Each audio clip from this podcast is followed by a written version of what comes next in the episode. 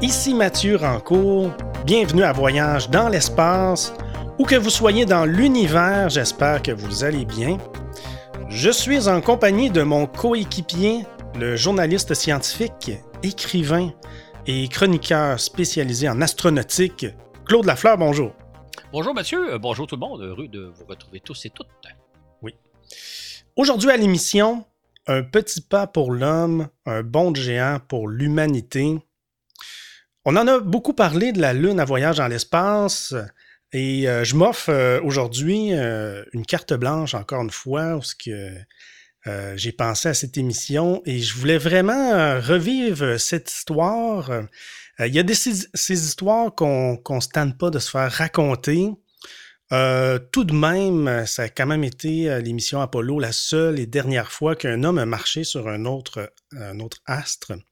Et j'avais le goût d'y revenir avec Claude Lafleur, encore une fois, mais vraiment, dans ce balado, on va se rappeler ce qu'ont vécu les deux hommes qui en ont fait l'expérience, vraiment de leur arrivée sur la Lune et leur départ. Donc, c'est une fenêtre très précise euh, qu'on va traiter aujourd'hui de cette mission Apollo 11 euh, où Neil Armstrong et Buzz Aldrin donc, euh, ont foulé le sol de la Lune les 20 et 21 juillet 1969. On va tenter donc de vivre la chose, de revoir comment ça s'est passé pour eux et tenter d'imaginer comment ça pourrait se passer la prochaine fois qu'on ira sur la Lune. Mettons-nous donc dans les bottines, ou plutôt dans le scaphandre des deux premiers hommes qui ont vécu l'extrême privilège de découvrir un nouveau monde. Aux abords de la Lune, le vaisseau Apollo se, scinde en deux. Collins reste euh, seul dans le module de commande, le CSM Columbia, en orbite autour de la Lune, pendant qu'Armstrong et Aldrin entament leur descente vers le sol lunaire dans le module lunaire, le LEM Eagle. Claude, euh, donc comment ça se passe la descente finale vers la surface de la Lune. Pour se placer un peu dans le contexte, c'est, euh, je dirais, Mathieu, que tu, tu, interviewes quelqu'un qui est témoin des événements. Moi, je les ai vécus à l'époque, puis c'est vrai. Il y a de moins en moins de monde qui peuvent le raconter. Surtout que moi, à l'époque, j'étais déjà passionné par l'espace. Moi, le, fameux week-end du 20, 19, 20, 21 juillet, là, 1969, euh, là, j'étais branché sur tout ce qu'il y avait de radio, de télé à l'époque. Je lisais les journaux. J'ai vécu l'événement à fond. Il n'y a peut-être pas tant de monde que ça qui peuvent encore le raconter comme ça. Mm-hmm. Pour nous situer, donc, on est donc le dimanche après-midi, heure de Montréal, 20 euh, juillet 1969. Et donc, en début d'après-midi, les deux modules, donc le module de commande qui s'appelle Columbia, à bord, duquel il est resté Collins, se séparent du module lunaire Eagle, à bord duquel il y a Armstrong et Aldrin. Et là, ils vont entreprendre la descente vers la Lune. Et ce qu'il faut savoir, c'est que à ce moment-là, ils sont en orbite autour de la Lune. Et la descente, c'est quand même une orbite, c'est-à-dire que c'est une orbite dont le point le plus bas va être le sol lunaire. Ce moment-là, ça veut dire que ce n'est pas comme un avion qui se pose euh, à un aéroport qui est, qui est libre de faire les manœuvres qu'il veut pour arriver à destination. Le module lunaire est constamment en orbite autour de la Lune, il tourne autour de la Lune et les astronautes vont devoir, comme ça, descendre progressivement vers leur site d'atterrissage. Et, et l'opération d'atterrissage, c'est donc pas piloter un avion ou un hélicoptère comme on pourrait l'imaginer, c'est essentiellement une opération mathématique. C'est-à-dire que tout au long de l'orbite qui descend vers la Lune, les astronautes se soucient de savoir à quelle altitude ils sont, à quelle position ils sont vis-à-vis le sol et à quelle vitesse ils vont. L'idée étant d'arriver à un certain point, qui est le site d'atterrissage, au moment précis où la vitesse va être de zéro pour s'y poser. Donc, quand vous écoutez les conversations des astronautes, tout ce qu'ils font, c'est nous relayer des chiffres. Ils sont à telle altitude, ils vont à telle vitesse, ils sont à telle position. Ils sont à telle altitude, ils vont à telle vitesse, ils sont à telle position. C'est vraiment une opération mathématique qui, en principe, se déroule automatiquement. Ce sont les ordinateurs de bord qui contrôlent la manœuvre. Et ce que font Armstrong et Aldrin, c'est de vérifier que tout se passe bien, qu'ils sont effectivement suivant le plan de vol à la bonne place au bon moment. Et d'ailleurs, il est arrivé une petite anomalie, c'est qu'ils sont partis un tout petit peu en retard de leur orbite, ce qui fait que ils étaient toujours un peu trop hauts et ils allaient toujours un petit peu trop vite par rapport au point d'atterrissage visé. D'ailleurs, en fin de course, ils vont atterrir 6 km plus loin que prévu. Ils ont surpassé leur point d'atterrissage parce qu'ils n'ont pas tout à fait suivi parfaitement le plan de vol. Donc, un atterrissage vers la Lune, ce n'est pas un pilote qui pilote un avion pour aller se poser à l'aéroport en étant libre de faire ce qu'il veut. C'est une opération mathématique. Et donc, la descente, euh, on pourrait dire, se pose en deux étapes. D'abord, il y a la séparation des deux vaisseaux. Et là, une fois que les deux vaisseaux se sont séparés, là, il y a eu une vérification, ultime vérification. Est-ce que le module lunaire est en bon état? C'est ce que font à la fois Houston, Armstrong et Aldrin. Et Collins, qui est dans le module de commande de Columbia, lui, il regarde par les hublots pour voir si de l'extérieur, il ne verrait pas une anomalie, euh, peut-être une patte du module lunaire qui se serait moins bien déployée, peut-être euh, quelque chose manquant ou ça. Donc, Collins regarde si à l'œil, le véhicule a l'air en parfait état. Dans le cas d'Armstrong, Aldrin et, euh, Houston, eux autres vérifient que toute la mécanique va bien. Si jamais il y avait un pépin, ils pourraient donc annuler la mission et revenir s'arrimer à Columbia et on oublie l'atterrissage. Mais évidemment, comme on sait, toutes les vérifications ont montré que tout allait très bien. Arrive, euh, ils, font, ils font évidemment à ce moment-là, ils sont en orbite autour de la Lune, ils tournent autour de la Lune et la manœuvre commence alors qu'ils sont derrière la Lune et là, Armstrong et Aldrin vont allumer le moteur de descente du module lunaire pour amorcer l'orbite finale, l'orbite qui va les mener jusque sur la Lune. Et cette manœuvre-là, elle dure 12 minutes. Euh, ça peut paraître à la fois court, 12 minutes, mais moi, pour l'avoir vécu, quand on l'entend, c'est très, très long parce que tout ce qu'on entend, c'est des chiffres. C'est telle altitude, telle position, telle vitesse, telle altitude, telle position. Et il n'y a pas de caméra à bord. En fait, il y a une caméra qui filme la scène. D'ailleurs, quand vous le voyez aujourd'hui, quand on recrée la scène, on monte le film. Mais ce film-là, il est uniquement euh, enregistré à ce moment-là. Il n'est pas visuel. On ne, on ne, le voit pas. On ne voit pas ce qui se passe. On entend simplement ce qui se passe.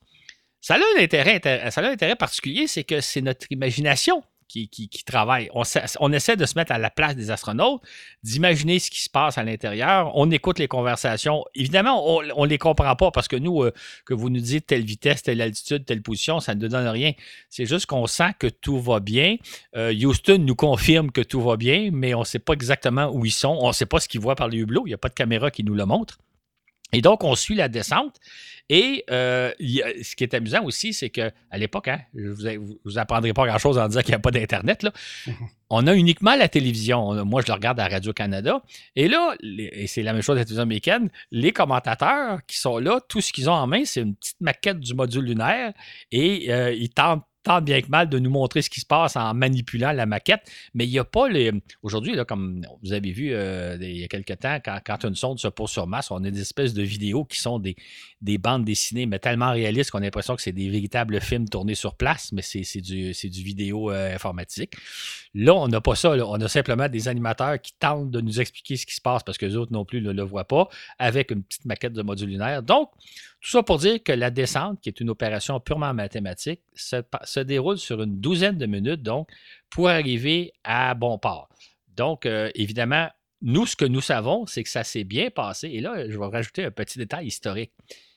Quand vous lisez aujourd'hui des comptes rendus, vous apprenez que durant la descente, il y a eu une alerte. Il y a eu une alerte informatique, le fameux code de 1202 et 1201.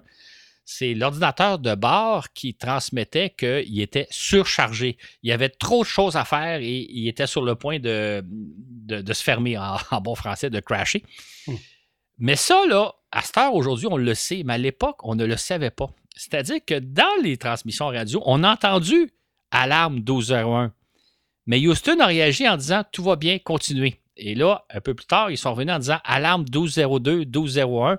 Houston disait tout s'est bien passé. Et ça, là, ça a passé sous silence parce que personne n'a réalisé le, drame qui est en train de se jouer. D'ailleurs, c'est tellement vrai que quand vous lisez les comptes rendus du lendemain là, qui racontent l'atterrissage, personne ne fait allusion aux alarmes. Tout le monde parle que ça s'est bien passé. C'est quelques jours plus tard que on a appris que l'atterrissage a failli ne jamais avoir lieu parce que l'ordinateur a failli flancher dans les dernières minutes d'atterrissage parce qu'il était surchargé de travail.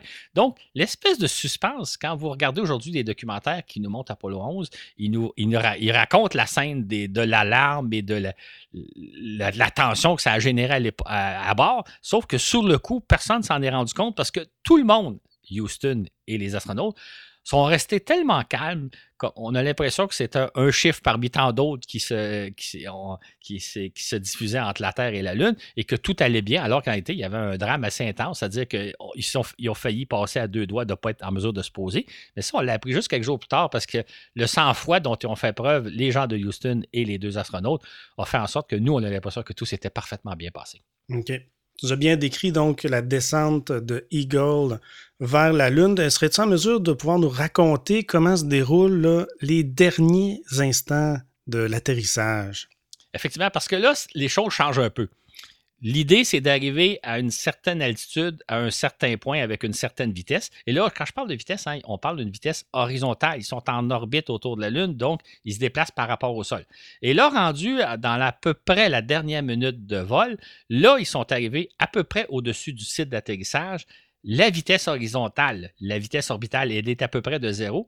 Et là, à partir de ce moment-là, le module lunaire va se comporter un peu comme un hélicoptère, c'est-à-dire qu'il va faire du surplace.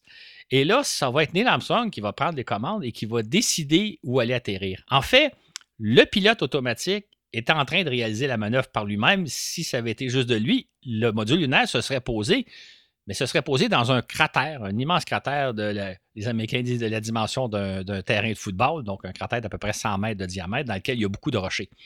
S'il n'y avait pas eu d'homme à bord, probablement que le module, si ça avait été une sonde automatique, se serait posé dans le cratère, se serait fracassé dans le cratère à cause des roches. Comme il y avait un astronaute à bord, comme il y avait Armstrong, là, il a pris les commandes en main et lui, il est allé se poser un peu plus loin. Donc là, il est un peu comme aux commandes d'un hélicoptère. Évidemment, vous allez dire, il n'y a sûrement pas d'hélice, il n'y a pas d'air dans la Lune, euh, autour de la Lune. Non, c'est les moteurs fusées qui servent de puissance à maintenir le véhicule en vol. Et donc là, Armstrong pilote le module d'air un peu à la manière d'un hélicoptère, recherche un site d'atterrissage. Un site d'atterrissage, c'est donc un endroit où il n'y a pas de cratère, où il n'y a pas de roche, où il y a un terrain assez, euh, assez peu accidenté. Et ça a été assez difficile pour lui parce qu'il y a quelques, il y a moins d'une minute, parce que dans une minute, il n'y aurait plus de carburant, il n'y aurait plus de moteur pour le maintenir dans les airs. Donc, il doit rapidement trouver un site. Et un peu une de ses surprises, c'est que le site est beaucoup plus accidenté que ce qu'on avait prévu. Il faut savoir qu'à l'origine, quand on a planifié la mission, on les a envoyés dans une des régions de la Lune où il y a le moins d'accidents. Le, site est le plus. la Terre et le, terrain est le plus euh, lisse possible. Il n'y a pas trop de cratères, il n'y a pas d'eau de roche. Malgré tout, quand vous arrivez à proximité, vous découvrez qu'il y a multitude de petits cratères, il y a multitude de petites, de petites roches. Quand je dis petites roches, de la grosseur d'une automobile, par exemple, ou de la grosseur de d'objets un peu plus petits d'un bureau, d'un meuble. Mais donc, Armstrong cherche un endroit. Et à un moment donné, dans la descente, et ça, c'est ressorti aussi par après, le contrôleur de Houston, il dit 30 secondes. 30 secondes, ça veut dire qu'il reste 30 secondes de carburant. Dans 30 secondes, vous n'aurez plus de carburant. Fait il envoie le signal à Armstrong qu'il mm-hmm. euh, faut qu'il trouve son site assez rapidement parce qu'il ne reste plus que 30 secondes avant que les moteurs soient éteints faute de carburant. Armstrong va raconter plus tard que quand lui a entendu ça, ça ne l'a vraiment pas inquiété. Parce qu'il disait, à la hauteur où je suis, si le moteur coupe, je vais tomber vers la Lune, je vais m'écraser sur la Lune, mais la gravité lunaire, hein, elle est six fois moindre que celle de la Terre. Résultat, s'il tombe à la hauteur où il était, l'impact ne sera pas très violent. Le module lunaire va, être capable d'absorber le choc. Ce qui fait qu'Armstrong se disait l'important, c'est que je sois au-dessus d'un site peu accidenté, mais si les moteurs s'éteignent, je vais tout simplement tomber, puis me poser en douceur. C'est à peu près ce qui est arrivé. En fait, il n'a pas manqué de carburant, il s'est posé juste à temps, mais pour lui, c'était pas dangereux, le 30 secondes, alors que, comme le contrôleur de Houston va le dire plus tard, pour les gens de Houston, c'était comme euh, eux autres, ils disaient qu'il était à 30 secondes de s'écraser et, l'inquiétude était très, très vive à Houston, alors que Armstrong lui se disait à la hauteur où je suis, à l'altitude où je suis, il n'y a pas de problème, c'est juste que je trouve un site intéressant. OK. Dans les secondes suivant l'arrêt du moteur Eagle, euh, la myriade de particules soulevées par le jet retombe doucement au sol. La mer de la tranquillité, pratiquement inchangée depuis des centaines de millions d'années, retrouve à nouveau sa sérénité. Une fois posé sur la Lune, euh, comment se sont passés les premiers instants dans le module lunaire, donc avant qu'on ouvre l'écoutille? Comment ils se sentent là, une fois qu'on est atterri? Intéressant. Euh, deux, trois, trois choses. Euh, au moment d'atterrissage, les astronautes ont fait une découverte auquel on ne s'attendait pas. C'est que quand ils se sont approchés du sol avec les moteurs fusées allumés, le moteur fusée a soulevé de la poussière lunaire. Il a soulevé beaucoup plus de poussière lunaire que ce à quoi on s'attendait. Les astronautes se sont dit, on a eu l'impression de, de se poser dans un brouillard. Donc, il y avait beaucoup plus de poussière. En fait, ce qu'on va apprendre un peu plus tard, c'est que la poussière de la Lune, elle est extrêmement fine, un peu comme du talc, une poussière très, très, très, très fine, ce qui fait que la poussée du moteur, euh, du module lunaire a soulevé énormément de poussière, ce qui fait que dans les dernières secondes, il ne voyait plus le sol tellement il y avait de poussière. L'autre découverte, c'est que du moment qu'il arrête le moteur, la poussière cesse. La poussière arrête instantanément. Sur Terre, quand, vous soulevez de la poussière, ça prend quelques, peut-être, euh, euh, plusieurs dizaines de secondes, sinon quelques minutes avant que l'atmosphère s'éclaircisse, parce que la poussière flotte dans l'air. Sur la Lune, évidemment, il n'y a pas d'air. du moment que vous arrêtez la poussée du moteur, la poussière arrête presque instantanément. Euh, je pense que c'est Collins, Aldrin qui dit c'est comme si on avait fermé un commutateur. en s'approchant du sol, la poussière s'est élevée euh, énormément et quand on a atteint le moteur, c'est comme si on activait un commutateur et immédiatement la poussière a cessé. Ça, ça a beaucoup surpris les astronautes. Hmm. Maintenant, comme on sait, ils se sont posés sur le sol à la grande satisfaction d'un peu tout le monde. Et là, mhm. on pense qu'ils ont eu, euh, ils ont pu se réjouir, se frapper dans les mains et dire Oura, oura, on est allé. C'est pas vraiment ça qui est arrivé. C'est-à-dire que dans les secondes suivant l'atterrissage, leur crainte, c'est de, euh, de, devoir partir euh, en toute urgence du sol lunaire si, par exemple, le module lunaire a été endommagé au moment de l'atterrissage. Est-ce qu'une patte aurait pu se briser? Est-ce qu'un réservoir aurait pu se, briser, se percer? Euh, est-ce que le module lunaire aurait pu perdre son étanchéité? Ou l'autre possibilité, c'est que le module lunaire, il a quatre pattes, se pose sur le sol. Maintenant, il commence à s'enfoncer dans le sol. Ou une des pattes commence à s'enfoncer dans le sol et le module commence à basculer. Donc, du moment où ils se sont posés sur la Lune, dans les secondes qui ont suivi, leur, euh, leur préoccupation, c'était de dire est-ce qu'on est capable de, s'envoler en toute urgence si jamais il y a un pépin? Et donc, ils se préparaient à décoller tout en surveillant est-ce qu'il y a un problème? Est-ce qu'on a une perte de pressurisation Est-ce que le module lunaire semble avoir été endommagé? Est-ce qu'on on se sent en train de basculer vers le côté? Donc, euh, et comme évidemment, connaît la suite de l'histoire, que tout s'est bien passé. À ce moment-là, ils ont dit OK, on peut rester encore quelques minutes. Pendant hmm. ces minutes-là, encore là, vérification du module lunaire par les astronautes et par Houston pour savoir est-ce que tout le module lunaire est en parfait état, est-ce qu'il n'y a pas de bris, est-ce qu'il n'y a pas eu de problème? Encore là, tout s'est bien passé. Et ce n'est qu'environ à peu près 10 minutes après s'être posé sur la Lune qu'ils ont pu vraiment se dire Ah, nous y sommes, enfin, nous sommes posés, tout semble bien aller. Et là, maintenant, on peut commencer à, respirer un peu mieux. Donc, euh, on, pense un peu, moi, je faisais le parallèle quand je préparais notre balado. Quand on revient d'un voyage en avion, euh, c'est toujours un peu stressant, l'atterrissage de l'avion. Il y a des gens qui sont pas mal stressés, d'autres moins. Euh, du moment que les deux roues arrière touchent la piste d'atterrissage, tout le monde pousse un soupir de soulagement on est au sol. Même si l'avion continue de rouler, même si le train avant est encore un peu dans les airs, le, train avant finit par toucher le sol, l'avion il roule sur ses trois trains d'atterrissage jusqu'au hangar, tout le monde est soulagé. C'est du moment que les trains d'atterrissage arrière touchent la piste, on est soulagé, alors que sur l'atterrissage sur la Lune, c'est pas comme ça que ça se passe parce que vous avez toujours le danger. Il ne faut pas oublier que ils sont dans l'espace, ils sont sur la Lune, ils sont dans un milieu extrêmement hostile. Il faut qu'ils puissent euh, faire, faire euh, euh, réagir à tout incident qui pourrait se produire. Donc, c'est beaucoup, c'est plusieurs minutes après que les astronautes ont pu vraiment se réjouir d'être enfin sur la Lune.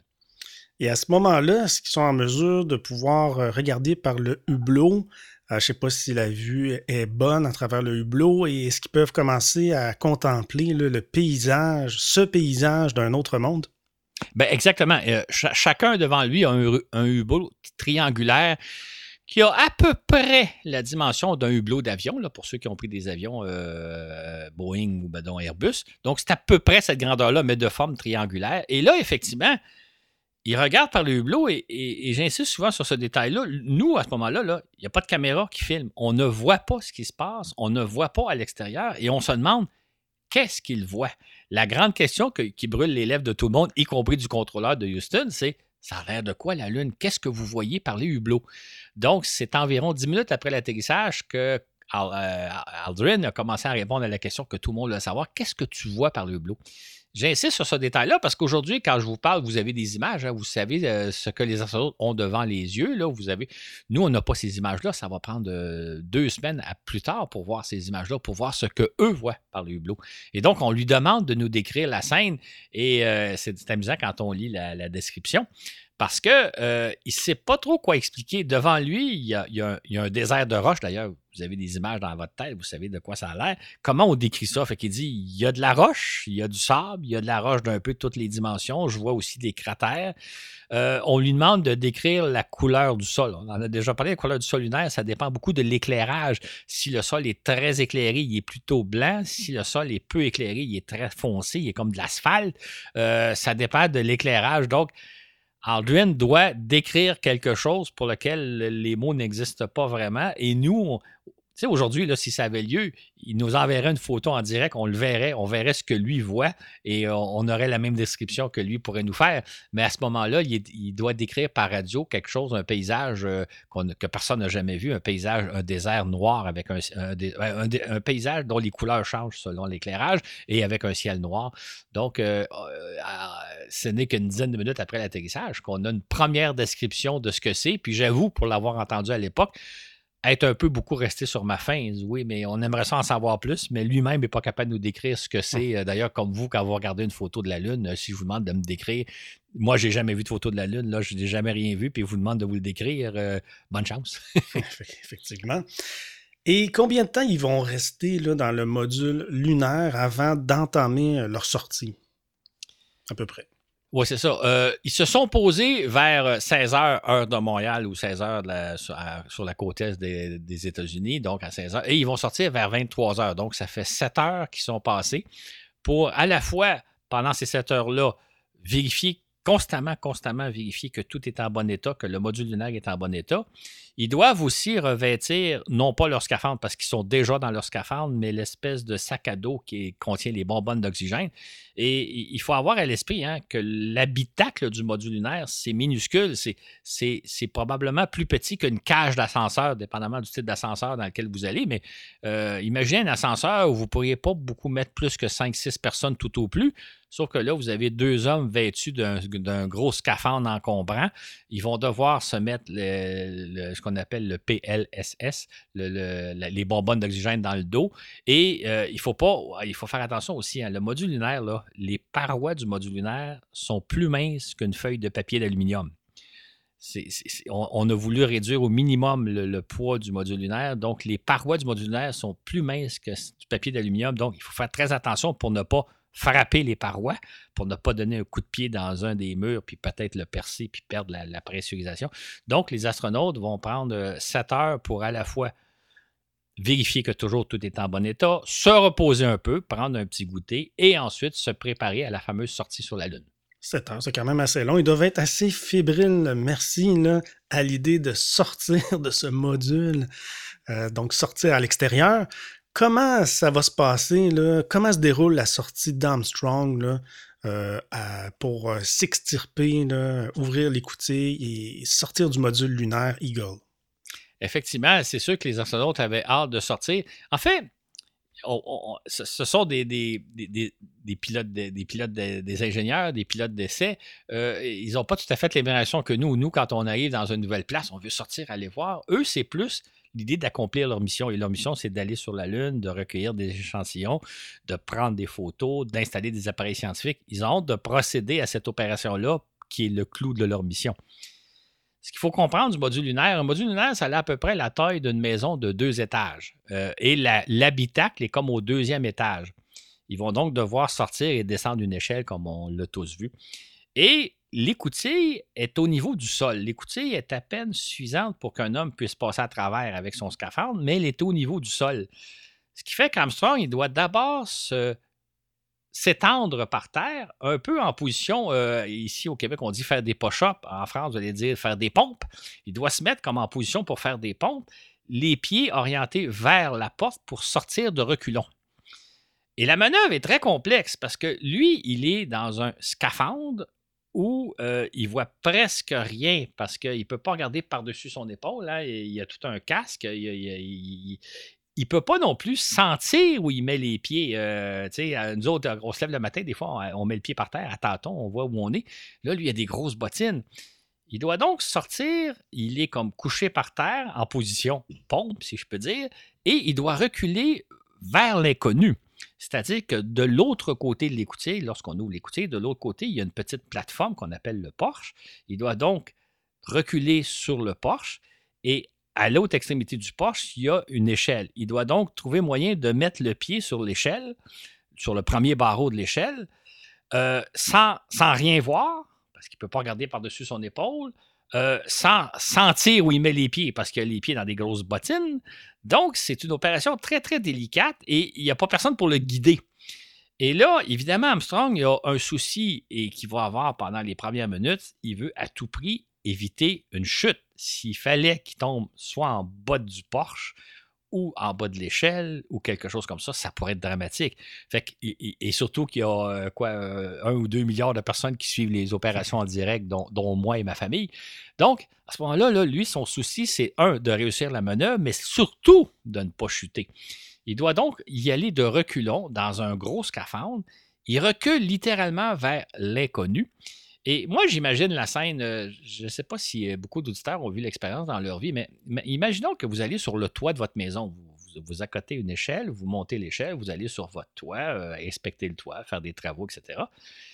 Quand vient le temps de rembarquer sur l'échelle, de monter sur l'échelle, c'est pas évident parce qu'on le fait d'abord un peu de reculons. on veut évidemment pas manquer un barreau parce qu'on pourrait chuter du toit de la maison. Mais là, on a la chance, nous, de voir où on met les pieds, on a la chance de sentir qu'on met le pied, par exemple, sur le barreau, sur le premier barreau, euh, on peut se tenir après l'échelle. Tout ça, Armstrong ne peut pas le faire. Lui, il, est sur le porche, euh, il doit y aller de reculons y aller à tâtons pour mettre le pied sur le premier barreau. Bon, sur le porche, il y a, euh, des, rampes pour se tenir, donc à éviter, mais il va quand même à tâtons. Bon, évidemment, il faut savoir qu'il s'est entraîné à faire l'opération, à faire la manœuvre. Euh, Ce n'est pas la première fois qu'il le fait, mais en même temps, ça devait être une opération très, très difficile. On peut imaginer que du moment qu'il a mis les pieds sur les premiers barreaux puis qu'il a commencé à descendre, il devait y avoir un grand soulagement parce que là, il était en bonne main. Là, il était en contrôle. Là, il, avait les mains sur l'échelle, il avait les pieds sur les barreaux puis il descendait. Euh, l'échelle, je n'ai pas compté les barreaux, mais il doit une dizaine de barreaux, à peu près une douzaine de barreaux. Et donc, il descend. Et là, il est confronté à un petit problème. On pensait que l'impact du module lunaire sur le sol euh, ferait rentrer les pattes. Les pattes seraient un peu plus courtes que ce qu'elles ont été. Elles sont un peu, en quelque sorte, au moment de l'atterrissage, déployées et on a l'impression que sous le choc de l'impact, elles vont se recroqueviller pour absorber l'énergie du choc. Mais Armstrong s'est posé tellement en douceur que les pattes ne se sont, pas repliées sur elles-mêmes, ce qui fait qu'entre le dernier barreau puis le bas de la patte, il y a à peu près un mètre de, de, distance, qui n'était pas prévu à l'origine. À l'origine, on passait, d'ailleurs, on le voit sur les, euh, photos d'entraînement, le barreau, le dernier barreau, le plus bas, il est beaucoup plus proche de l'assiette qui est au pied de la patte. Il s'est tellement bien posé comme pilote qu'il a occasionné ce petit problème-là à la fin. Il s'est posé trop en douceur. Ouais. fait que là, Armstrong doit, et là vous allez voir venir, il doit faire un petit bond. Il doit se laisser tomber ne sachant pas trop la distance du dernier barreau et, de, l'assiette, parce qu'il ne voit pas. Hein? Il ne peut pas regarder euh, par-dessus son épaule, il est dans un gros scaphandre. Fait qu'il va véritablement à l'aveuglette. Il sait évidemment que la distance n'est pas énorme, mais est-ce que c'est 10 cm, 20 cm, 50 cm? La réponse est à peu près un mètre, je pense. je n'ai pas mesuré. Fait qu'il se laisse littéralement tomber dans l'assiette qui est au bas de la patte du module lunaire. Et euh, là, on appelle ça un petit bond. Et là, il y a un petit problème, c'est est-ce qu'il va être capable de remonter? Est-ce qu'il va être capable de, s'agripper après l'échelle, de se donner une aire d'aller pour remonter, mettre le pied sur le premier barreau qui est situé à peu près un mètre? Ça, ça n'avait pas été prévu. La distance n'avait pas été prévue. Fait que son premier souci, c'est une fois qu'il a mis les pieds dans l'assiette à la base des pattes, c'est de pouvoir voir s'il peut remonter. Ce qui, ce qui, évidemment, c'est le premier essai qu'il fait et il se rend compte que c'est relativement facile malgré le, scaphandre très encombrant. Donc, il fait littéralement un petit bond. Là, vous voyez venir la suite. Et là, il, s'installe dans le pied de l'assiette et là, il prend, il prend quelques instants pour se reposer. Nous, entre-temps, on voit la manœuvre parce qu'il y a une caméra qui a été déployée. Euh, je dis on voit la manœuvre, je mettrai le mot voir entre guillemets parce que si vous avez vu les images originales, euh, c'est tellement flou, on, devine une, forme humaine qui descend l'échelle, puis on voit un moment donné qui se laisse tomber vers au, bas de l'échelle. Mais je veux dire, c'est à peine si on, vous avez aujourd'hui des images beaucoup plus claires, mais à l'époque, on, on, devinait une forme humaine qui descendait une échelle. Et donc là, il, est au pied, il, a les deux pieds dans l'assiette qui est à la base de la patte du module lunaire. Et là, il prend quelques minutes de. pas quelques minutes, mais quelques secondes de, le temps de reprendre son souffle. Et là, il se prépare à mettre le pied sur la Lune. Aujourd'hui, on dit ben, c'est un peu banal de mettre le pied sur la Lune, sauf qu'il n'est pas trop certain de la consistance du sol. Est-ce que le sol est, est-ce qu'il va s'enfoncer dans le sol? Est-ce que c'est quasiment un sable mouvement dans lequel vous mettez votre pied puis euh, il s'enfonce de. Est-ce que c'est euh, ici au Québec, on dirait est-ce que c'est de la neige folle, vous mettez votre pied puis ça s'enfonce pas mal? Ou est-ce que le sol est solide? Ou même est-ce que le sol est solide à certains endroits, puis j'oserais presque dire marécageux à d'autres endroits? Là, il n'y a pas d'eau, mais disons comme une espèce de sable mouvant en quelque sorte il ne sait pas sur quoi il va mettre le pied. Là, fait quand il, pose le premier pied, il se tient solidement après l'échelle, après un des barreaux, au cas où il perdrait pied. Et c'est à ce moment-là qu'il prononce sa fameuse phrase un petit bond pour un petit bond pour un, bon c'est un petit pas pour l'homme, un bond de, géant, pour l'humanité. Pour, l'humanité. Fait que là, euh, et, officiellement, la, phrase y serait arrivée sur le moment. Euh, on en a déjà parlé, je pense, dans d'autres balados, comme quoi on ne sait pas exactement s'il y avait passé d'avance ou pas. Mais là, donc, il commence à mettre le premier pied sur le sol lunaire, toujours en se tenant comme il faut après la patte du module lunaire. Il pose le deuxième pied, toujours en se tenant au cas où. Et là, il commence à marcher. Mais encore là, il n'est pas, certain de la nature du sol lunaire. Est-ce que le sol lunaire est suffisamment résistant pour le supporter ou est-ce qu'il ne va pas euh, caler à certains endroits? Il découvre aussi que le sol lunaire est très accidenté. Il y a beaucoup de petits cratères. Quand je dis petits cratères, quelques centimètres, euh, quelques dizaines de centimètres, il y en a partout, partout. Et il y a beaucoup, beaucoup de roches. Et Armstrong a toujours comme euh, priorité de ne pas chuter. Euh, ce serait très malencontreux de chuter alors qu'il y a un ou deux milliards de personnes qui vont regarder en direct, mais ça pourrait aussi avoir des, des, conséquences catastrophiques si ça abîmait le costume, le, scaphandre. Donc, il doit faire très attention de marcher sur un sol dont il n'est pas conscient de la nature, de la résistance du sol. Comment on se déplace aussi dans une gravité qui est un sixième de celle de la Terre, mais dans un scaphandre très encombrant? Il ne faut pas oublier que avant, Apollo 11, il y avait eu un certain nombre de sorties dans l'espace, des astronautes qui, qui avaient marché dans l'espace. Mais à ce moment-là, ce qu'ils faisaient, les autres, ils se laissaient flotter hors de leur capsule. Euh, et là, ils, effectuaient certaines opérations. Euh, on a tous des images de ça.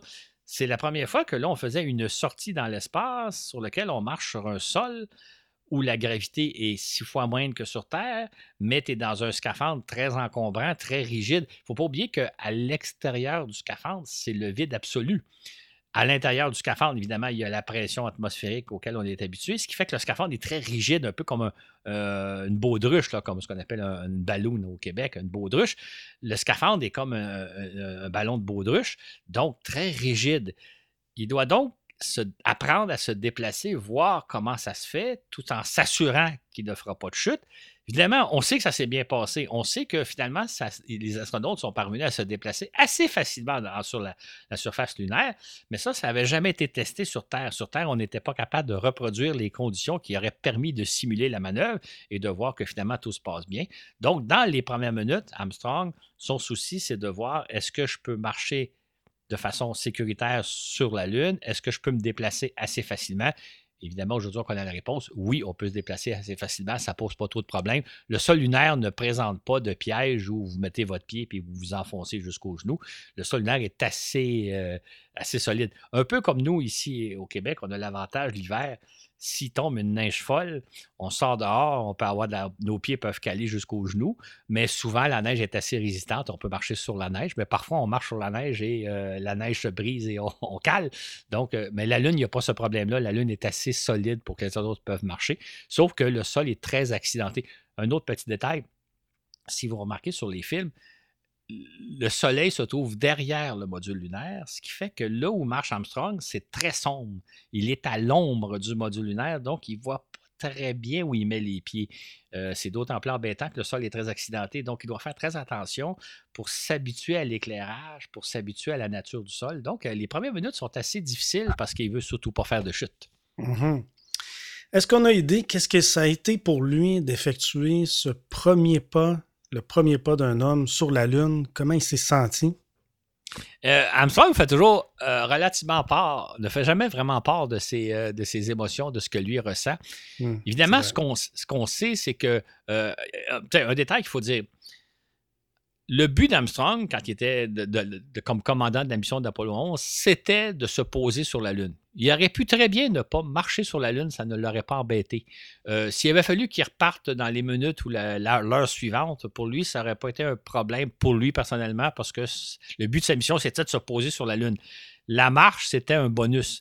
Il tenait pas plus qu'il fallait. Maintenant, il faut savoir que la marche, c'était une opération chorégraphiée à la minute près il devait faire telle chose à tel moment, telle autre chose à tel moment. C'est donc, c'est pas une, sortie d'exploration comme nous on fait quand vous arrivez sur un nouveau site, euh, sur un terrain de camping ou dans une ville ou quelque chose. Vous dites, je vais aller me promener, je vais aller voir ce qu'il y a autour. Non, non, c'est une opération chronométrée. Dans les premières minutes, il doit apprendre à voir si on peut se déplacer comme il faut sur la Lune. La deuxième étape, c'est de décrire ce qui est autour de lui. La troisième étape, c'est de recueillir une échantillon, etc., etc. Tout est chronométré. Euh, Armstrong et Aldrin vont être deux heures sur la Lune. Ben, les deux heures sont chronométrées à la minute près. Euh, Ce n'est pas une marche de plaisir comme on pourrait penser. Ils ont la chance de sortir et puis d'aller voir ce qui est autour. C'est un, peu, un peu bizarre de penser à ça parce qu'on pourrait penser qu'une fois sur la Lune, on va les laisser accomplir un certain nombre de choses. Non, non, tout était chorégraphié à la minute près. Hmm. Et on sait que 15 minutes après, son ami Aldrin va venir le rejoindre.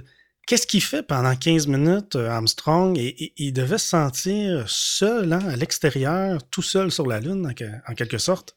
Armstrong est très occupé parce que, comme je le dis, les premières opérations, c'est de voir est-ce qu'on peut se déplacer facilement sur la Lune. Ensuite, il va se mettre à décrire ce qui est autour de lui. Ce qui est amusant, c'est qu'il commence par décrire l'état du module lunaire dans quel état il est le module lunaire, est-ce que les pattes se sont bien posées, et tout ça. Et là, moi, ce que je vois là-dedans, c'est qu'il nous décrit quelque chose que lui connaît. Il décrit une machine, l'état de la machine que lui connaît bien. Après, il va nous décrire le paysage autour, mais il est un peu comme euh, Aldrin, il ne sait pas exactement comment le décrire, le paysage, parce qu'on n'a pas le vocabulaire, on n'a pas les mots. Et ensuite, pendant que euh, Aldrin se prépare, Armstrong va recueillir un premier échantillon. il y a une toute pelle avec lui. Puis l'idée, c'est d'aller chercher quelques grammes de sol lunaire qu'il va mettre dans une de ses poches au cas où la sortie devrait être interrompue puis il devait rentrer en toute urgence. Donc, au moins, nous ramener quelques grammes d'échantillons lunaires.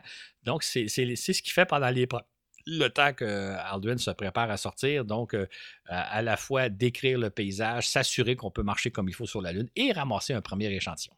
D'ailleurs, un détail, euh, il ramasse, donc il y a une petite pelle avec euh, une petite pelle un peu comme ceux, qui promènent leur chien, là, ils ont des pelles pour ramasser les, produits naturels du chien, un peu ce genre-là. Et là, il doit mettre l'échantillon dans une poche qui, qui, qui était cousue sur sa cuisse. Mais Armstrong, lui, ne, peut pas voir cette poche-là parce que, euh, étant donné qu'il est dans son scaphandre, et puis avec sa main, il peut difficilement la tâter et tu Euh, Aldrin qui, le voit par le hublot et qui le guide en disant baisse ta main un peu plus, un peu vers la droite, la poche est là. Une chance qu'il était là pour le guider parce qu'Armstrong est incapable de voir la poche et incapable et la difficulté à la sentir exactement où elle se trouve. Donc, ça vous montre un peu la, limite que vous avez quand vous êtes dans un scaphandre. Vous, êtes isolé en bonne partie de ce qu'il y a autour de vous. Effectivement. Buzz Aldrin va venir le rejoindre ça va être son tour. Euh, tu nous as décrit comment Armstrong, ça s'est passé comme pour sortir du module lunaire. Est-ce que ça se passe de la même façon pour Aldrin? Euh, sensiblement de la même façon, ben, techniquement de la même façon, là, il se met en position pompe et il va de reculons. Sauf qu'il y a l'avantage que Armstrong, qui est au bas de l'échelle, le guide en disant OK, tu es à tel endroit, recule un peu, tasse-toi un petit peu vers la gauche. OK, là, ton pied il est presque sur le premier barreau, recule un tout petit peu. Donc, il, a, il est guidé par Armstrong, ce qui est extrêmement précieux pour lui parce qu'autrement, il ne sent pas où il met les pieds, il ne voit pas où il met les pieds. Donc, il a l'avantage d'être guidé par Armstrong, ce qui est toute une différence. Euh, il faut savoir aussi qu'Adrian est un peu plus petit qu'Armstrong et quand il arrive au dernier barreau, Armstrong lui dit Tu as à peu près un saut d'un mètre à faire. Déjà là, il sait un ben peu plus à quoi s'attendre. Et lui aussi, une fois qu'il est tombé dans l'assiette euh, au pied de la patte, il va tenter de remonter. Et là, il va dire ben, si c'est un petit bon pour Armstrong, c'en est un plus gros pour moi. c'est bon. Eh bien, euh, si Armstrong, lui, n'est pas trop démonstratif de, son état intérieur, de comment il s'est senti sur la Lune, est-ce qu'Aldrin, lui, on le sait un peu plus de ses, à, propos de ses premières impressions comme astronaute sur la surface lunaire? Euh, oui, on le sait plus parce qu'il nous a un peu plus décrit, mais encore là, d'une part, c'est deux ingénieurs, ces deux pilotes, donc on n'aura pas vraiment leur sentiment, mais il va nous donner des descriptions un peu plus détaillées. D'ailleurs, c'était un peu sa mission. Et euh, pour vous donner un peu une idée, euh, sa phrase célèbre, c'est quand il regarde autour de lui puis il dit C'est une magnifique désolation. Ah désolation parce qu'à part de la roche, puis d'un ciel noir, il n'y a rien d'autre. Hein. Il n'y a pas d'arbre, il n'y a rien, rien d'autre. Fait que c'est une désolation, mais à la fois magnifique. Parce qu'il est conscient, comme Armstrong d'ailleurs, que là où il se trouve, c'est un site qui n'a pas changé depuis des centaines de millions d'années. Les roches qui sont autour d'eux datent de plusieurs milliards d'années. Euh, la Lune, elle est telle qu'elle était il y a des, des centaines de millions d'années. le, sol que vous foulez est là depuis des milliards d'années, ce qu'on n'a pas sur Terre. Hein. Sur Terre, le sol est constamment meublé par, par, le, climat, par les phénomènes météo, l'érosion, l'atmosphère, etc.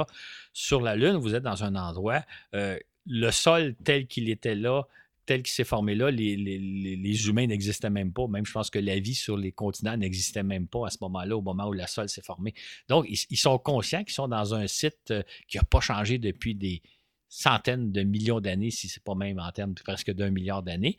Et ils savent aussi que les pas qu'ils font vont rester aussi longtemps qu'on n'ira pas nous les effacer.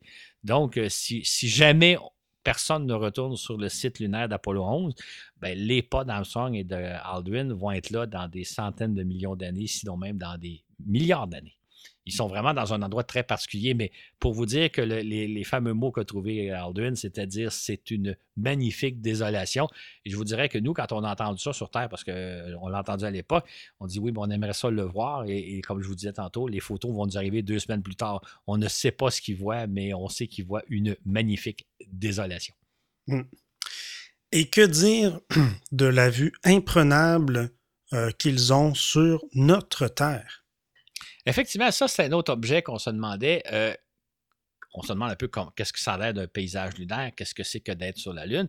Et quand il se retourne vers la Terre, bon, on, avait déjà une meilleure idée de ce que là, il voyait parce qu'il y avait eu Apollo 8. Apollo 8, c'est la mission où on avait passé Noël autour de la Lune, où les astronautes nous avaient ramené des photos où on voit la, fameuse, la célèbre photo d'un lever de Terre à partir de l'horizon lunaire. Donc, on avait une idée de ce qu'ils voyaient, mais évidemment, de voir euh, la, Terre depuis la Lune, c'est quelque chose euh, d'ailleurs que je pense que tout le monde doit rêver de voir un jour parce que nous, quand on regarde la Lune, hein, la Lune est quatre fois beaucoup moins lumineuse que la Terre. Euh, une, pleine Terre l'équivalent d'une pleine lune, doit être absolument spectaculaire sur la Lune parce que la Terre est beaucoup plus brillante, et elle est beaucoup plus belle parce qu'elle a des couleurs de bleu, elle a des couleurs de blanc.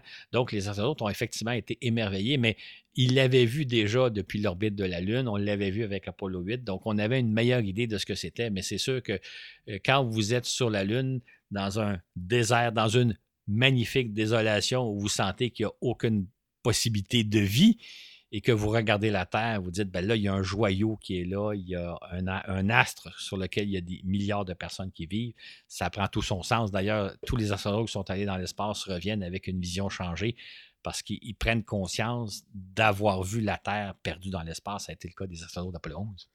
Bon, ils vont rester deux heures et demie environ euh, à la surface de la Lune, à l'extérieur du module Peux-tu nous résumer, donc, qu'est-ce qu'ils vont faire? Ça va être quoi leurs tâches, les opérations? C'est quoi la mission Apollo 11 sur la Lune? Qu'est-ce qu'ils font?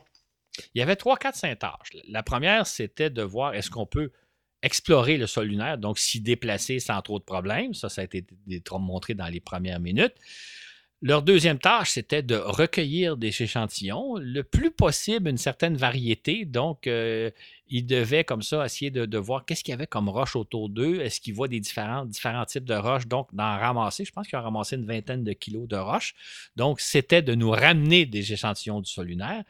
Ils avaient aussi à installer un certain nombre d'instruments scientifiques, dont un, un appareil, euh, un sismomètre, un appareil qui mesure les tremblements de Lune. Donc, est-ce que la Lune, est-ce que sur la Lune, il y a des tremblements comme sur Terre? Aujourd'hui, on sait que la réponse est oui, mais à l'époque, c'était d'installer donc un sismomètre. Ils avaient aussi une expérience qui est assez jolie, c'est qu'ils ont déployé euh, un, papier d'aluminium, tout simplement, pendant leur sortie, pendant les deux heures qu'ils ont été sur la Lune. Et ce papier d'aluminium était conçu pour capter le vent solaire. Le, Soleil, on sait que le Soleil souffle des particules vers la Lune, vers la Terre. Donc, leur mission, la mission de ce papier-là, c'était de recueillir littéralement des particules de vent solaire. Une fois la sortie complétée, ils ont remballé le papier délicatement dans un conteneur euh, conçu à cet effet-là pour le ramener sur Terre. Donc, ça permettait d'étudier le vent solaire, de recueillir des particules qui venaient directement du Soleil. Euh, évidemment, il y avait aussi la, portion, j'ose dire, protocolaire. Il fallait qu'ils déploient la bannière des États-Unis, le drapeau des États-Unis. Et là, ils se sont butés sur un problème, c'est que le, drapeau est sur une tige, la tige devait être plantée dans le sol. Ils ont découvert que si à la surface du sol, il y a beaucoup, beaucoup de poussière, quelques centimètres plus bas, le sol devient très, très dur. Ce qui fait qu'ils n'ont pas réussi à planter profondément la tige portant le drapeau. Et ce qu'on sait aujourd'hui, c'est que le drapeau tenait, on dirait, par la peur, c'est-à-dire de. Ils ont réussi à le planter après certains efforts, mais c'était tout juste si le drapeau tenait droit. D'ailleurs, au moment du décollage, euh, on n'a pas vu les images, mais apparemment qu'on voit que le drapeau tombe à terre, tombe au sol, parce que juste le vent de la poussée du moteur du module lunaire le, le fait basculer au sol. Donc, encore là, je disais tantôt qu'Armstrong avait très, très peur de chuter ce que ça aurait été. Ben, il avait aussi très peur que le drapeau américain tombe sur le sol, se salisse. Ça aurait été une espèce de symbole un peu navrant que le drapeau américain chute pendant la sortie. Donc, euh, et c'est là qu'ils ont découvert une première petite découverte, c'est que au-delà de quelques centimètres de sol, euh, de, de, poussière très, très fine, après ça, le sol devient très, très dur et c'est très difficile de le percer. Ça fait que percer, placer une bannière dans, une tige dans le sol lunaire pour qu'il mette un drapeau, euh, ça s'est avéré plus difficile qu'il aurait pensé. Euh, les gens, des fois, se demandent toujours euh, comment ça se fait que le drapeau, entre guillemets, flotte au vent? Ben, il y a une tige horizontale qui le maintient parce que sinon, le drapeau, il aurait été comme en berne, en quelque sorte, si on ne l'avait pas tenu horizontalement, avec une tige horizontale. Donc, le drapeau n'est pas, il n'y a pas d'atmosphère, le drapeau ne flotte pas au vent comme sur Terre. Donc, euh, évidemment, il y a une chose qui n'était pas prévue à la sortie. Et ça, ça a changé tout leur plan de vol. Leur plan de sortie, c'est que le président Nixon les a appelés de la Maison-Blanche pour euh, les féliciter. Et ça, euh, ils étaient sur la Lune pendant deux heures et demie. C'était chronométré littéralement à la minute près. Et j'invente rien quand je dis ça. Et là, s'ajoute le président des États-Unis. Puis il faut comprendre que quand la NASA a reçu la requête de la Maison-Blanche, comme quoi le président des États-Unis veut s'entretenir avec l'astronaute au moment où ils sont sur la Lune, on ne peut pas dire non au président en disant écoutez, ils ont d'autres choses à faire. ce qui fait que ça, ça a retardé leur mission. Euh, tout ça pour dire que pendant les deux heures et demie qu'ils ont passé sur la Lune, ils ont vraiment travaillé très fort. Ils avaient un plan très, très précis. Et la conséquence de ça, c'est qu'ils n'ont pas eu la chance de goûter le moment, de, s'arrêter pour se dire Hey, je suis sur la Lune, j'ai la chance d'être sur la Lune, je vais comme profiter du moment présent. Non, non, ils avaient des choses à faire. Je ferai un parallèle euh, pour avoir voyagé euh, ces dernières années quand c'était encore possible. J'ai souvent vu des gens dont la préoccupation première quand ils sont dans des endroits historiques, c'est de prendre des photos. De prendre des photos, puis de les mettre sur Instagram, etc. Au lieu de dire Hey, je suis là, je, vais vivre le moment présent, je vais l'absorber. Il y a des gens qui voyagent, j'ai l'impression qu'ils font un marathon photo, c'est prendre le plus de photos possible dans le plus d'endroits possible, sans prendre le temps de dire. Moi, je, vous donnerai un exemple. Il y a quelques années, je suis allé à Rome, ville que j'adore, et je suis allé, la première fois, je suis allé dans le Colisée de Rome. C'est impressionnant, surtout que c'est un édifice qui date de plus de 2000 ans. moi, je me suis assis sur une des pierres, puis je me dis, je suis là. Je, vais apprécier le moment. Alors que j'ai l'impression qu'il y a des gens qui rentraient presque au pas de course, prendre des photos, puis sortir. C'est un peu ça qui est arrivé sur la Lune. Pendant deux heures et demie, ils ont respecté un horaire qui était d'ailleurs d'autant plus euh, serré qu'ils ont dû accorder une dizaine de minutes au président des États-Unis, ce qui n'avait pas été prévu. Ils n'ont pas vraiment eu le temps de goûter le moment présent, de dire je suis sur la Lune. Ils avaient une mission accomplie. Ils l'ont très bien accompli et au bout de deux heures et demie, ils ont remballé, ils ont remonté les échantillons à bord du module lunaire et la sortie était finie.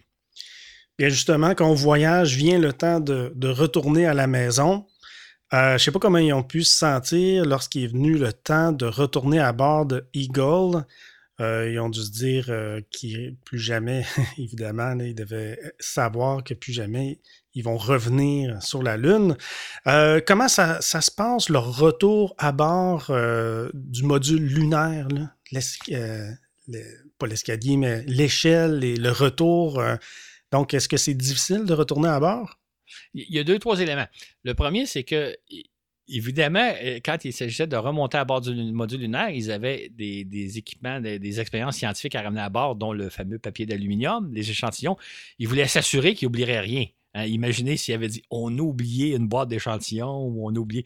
Fait que, première préoccupation, évidemment, ils sont aidés par Houston. Il a dit oubliez pas telle chose, oubliez pas telle chose. Deuxièmement, ils sont confrontés à un problème auquel on n'avait pas prévu. J'en ai parlé dans d'autres balados, mais la fameuse poussière lunaire, qui est très, très collante, qui est un peu comme de la suie. Donc, ils ont découvert ben, pendant leur sortie, mais surtout à la fin, à quel point leur scaphandre était sale, particulièrement les pieds. On voit des photos d'ailleurs, les, pieds sont. le bas des jambes, en bas des genoux, c'est très sale. Fait que là, ils ont eu à se nettoyer, ce qui n'était pas prévu à l'époque, puis ils n'avaient pas nécessairement l'équipement qu'il fallait, un peu un balai. Donc, ils ont tenté tant bien que mal de se nettoyer pour ne pas monter, ramener trop de poussière à l'intérieur du module lunaire. Évidemment, c'est un peu peine perdue, ils n'avaient pas ce qu'il fallait. Et euh, ensuite, ben, il fallait finalement remonter l'échelle, donc faire le, fameux petit bond d'un mètre. Euh, Armstrong avait montré que ça se faisait, mais c'était pas si facile que ça. D'ailleurs, je pense, je vous dis ça sur les il me semble qu'Aldrin a dû s'y reprendre à deux occasions pour réussir le premier saut. Mais en même temps, ils sont fatigués au bout de deux heures, deux heures et demie. Ils ont travaillé fort. Donc là, ils ont peut-être un peu en manque d'énergie. Évidemment, remonter l'échelle, regagner l'intérieur du module lunaire, ça se fait assez bien. Soit dit en passant, quand euh, Aldrin est sorti euh, deux heures et demie plus tôt, il a refermé la porte pour pas, euh, pour pas que la chaleur rentre, le, foie ou la chaleur rentre trop dans le module lunaire. Mais comme Marchand dit, fais attention pour ne pas la barrer. On ne veut pas être barré dehors, embarré dehors. fait que, il, rentre dans le module lunaire, ça va assez bien. Sauf que là, ils se rendent compte, bon, ils rentrent dans le module lunaire, ils doivent placer le matériel. Euh, les, boîtes d'échantillons, euh, les, résultats de certaines expériences scientifiques dans des casiers privés à cet effet. Et là, ils se rendent compte qu'ils sont très poussiéreux, ils ont beaucoup de poussière sur eux. Et, en, pratique, ils savent une chose. Sur la Lune, c'est pas pire, la poussière va rester au sol, ils sont en gravité, un sixième de gravité. Maintenant, ils savent que quand ils vont se euh, retrouver en orbite autour de la Lune, ils vont être en apesanteur. Et là, la poussière va, va, s'élever du plancher, il va flotter dans l'air. Donc, l'atmosphère risque de devenir peut-être un peu irrespirable parce qu'il va y avoir beaucoup de poussière. D'ailleurs, j'ouvre une parenthèse, mais il faut savoir que quand on prépare une capsule spatiale à son lancement ici sur Terre, une navette spatiale, un Soyuz ou une capsule euh, Crew Dragon, une des dernières opérations, c'est de faire un nettoyage extrêmement minutieux de la capsule, passer l'aspirateur dans les moindres, des, moindres raccoins pour enlever toute la poussière parce que la poussière qui est au sol sur Terre, ça va bien, mais dans l'espace, ça va se mettre à flotter. Autrement dit, là, j'imagine ceux qui m'écoutent, ils sont peut-être dans une pièce où ils ont fait le ménage, où c'est très, très propre.